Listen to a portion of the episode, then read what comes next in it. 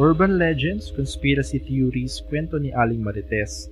Bagamat walang pruweba, talaga naman nakaka-entertain pa din sila. So, para sa episode na to, magbibigay ako ng tatlong urban legend or conspiracy theories na nagbigay takot or aliw sa ating lahat.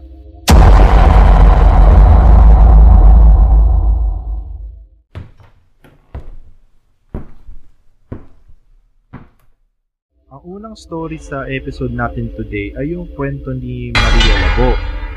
Isa sa pinakasikat na urban legend dito sa Pilipinas yung kwento niya. So, since na maraming version, I will stick dun sa pinaka-familiar ako. Bale, sino nga ba si Maria Labo and bakit iyon yung naging bansag sa kanya? Nakatira si Maria somewhere sa Western Visayas, kasama yung asawa at isang anak. Sabi nila, uh, somewhere Iloilo daw or panay sila nakatira. Pero para sa akin yung pinaka may sense is yung lugar ng Morsya kung saan sikat ito dahil ugad daw to ng mga aswang. So dahil sa kahirapan, pumunta ng Europe si Maria para maghanap ng sugar daddy. I mean, para magtrabaho as domestic helper. Mabait naman yung amo ni Maria pero matanda na to at obvious na may dinaramdam na sakit pero ang weird sa pagkatao ng amo niya ay yung pagkahilig nito sa hilaw or minsan half-cooked na internal organs. Especially yung liver, paborito niya yun. Di kalaunan ay namatay yung amo ni Maria at after ng ilang araw ay siya mismo nakaramdam siya ng pagkahina at pagkakasakit. Kaya umuwi muna siya sa Pilipinas para magpahinga.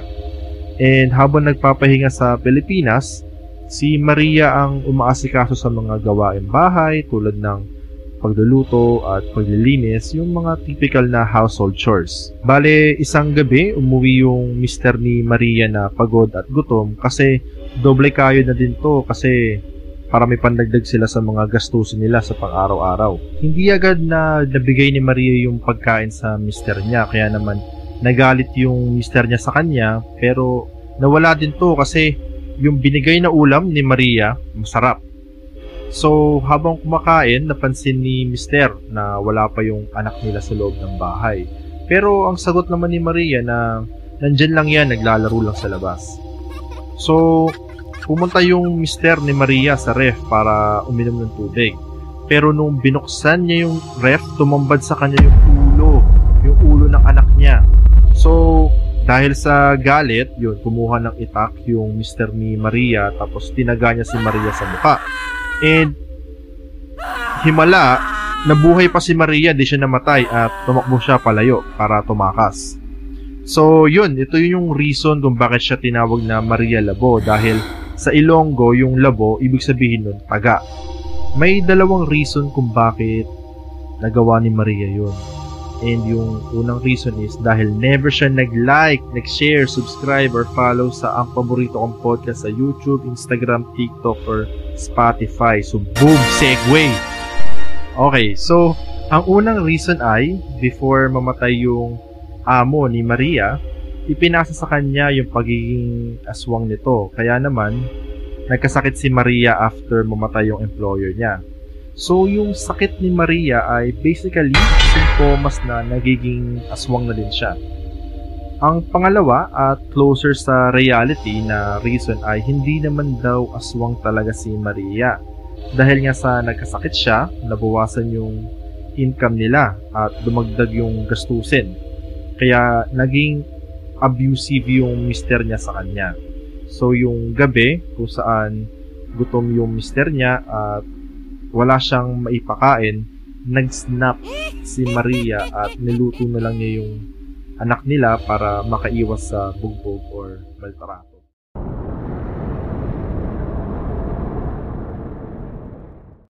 So, meron dalawang conspiracy theories na affiliated sa Bagyong Yolanda pero take note na hindi sila related sa isa't isa. Ang unang theory is yung kagagawan daw to ng HARP or High Frequency Active Auroral Research Program. Ang research program na to ay located sa Alaska and yung purpose nito is pag-aralan yung ionosphere o yung gap between Earth tsaka yung space. Pero ang usap-usapan daw ay frontland daw nila to. Ang totoo, ito ay isang secret military research program para gumawa ng weapon na kayang kontrolin yung weather, some kind of X-Men level stuff. So, with this, uh, pwede nilang iwasan yung mga blame na ibibigay sa kanila if they decide na atakihin yung isang city na located sa kalaban nilang bansa. So, with that being said, yung Super Typhoon Yolanda ay isang experiment na ginawa ng HARP sa Pacific Ocean and sadyan tayo yung dinaanan ng experiment na to. Ang pangalawa naman ay yung pagkamatay ni Paul Walker or mas sikat siya as Brian O'Connor sa Fast and Furious franchise.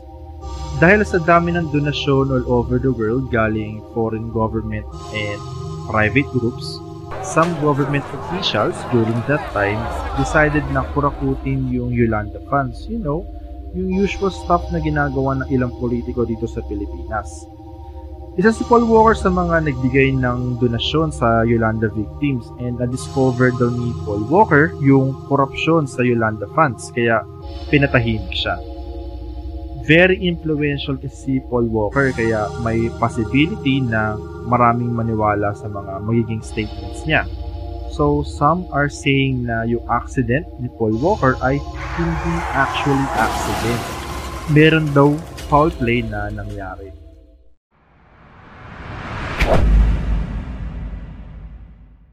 Ang huling story natin for this episode ay yung Welcome to HIV World. So, around 2010s, merong umiikot na po sa Facebook about sa isang grupo na nagkakalat daw ng HIV somewhere in Manila. So, most likely, alam to ng kuya mo na panay ang poke at message sa mga dami accounts ni Julian Chua back then. Base sa Centers for Disease Control and Prevention or CDC, HIV or immunodeficiency virus is a virus that attacks the body's immune system. If HIV is not treated, it can lead to AIDS or acquired immunodeficiency syndrome. There is no effective cure. Once people get HIV, they have it for life. Sinabi rin nila na yung HIV ay napapasa through vaja, sexual intercourse or pagpapasa ng mga needles or other drug injection equipment. So I think kailangan ko kausapin yung kaibigan mo dito.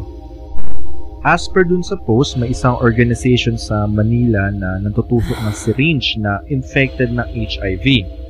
So, isang estudyante daw ang nabiktima somewhere sa recto kung saan magpapagawa sana siya ng pagan diploma para ipakita sa parents niya.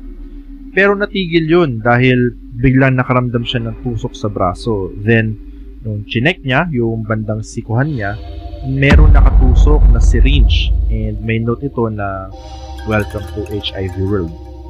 Nung una, akala niya prank-prank lang ito pero nung pumunta yung estudyante sa ospital para magpa-test just to make sure, yun na nga, um, positive yung naging resulta.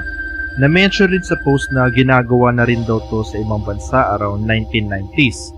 Minsan, nangiiwan daw sila ng mga infected na syringe sa loob ng upuan sa loob ng mga ilang sinehan and mahirap itong ma-detect ng naked eye dahil sa dilim. Never nagbigay ng reason kung bakit ginagawa daw nila to pero I think gusto lang nila na hindi lang sila yung mag-suffer dapat ibang tao din and they don't really care kung gaano kakabait or inosente.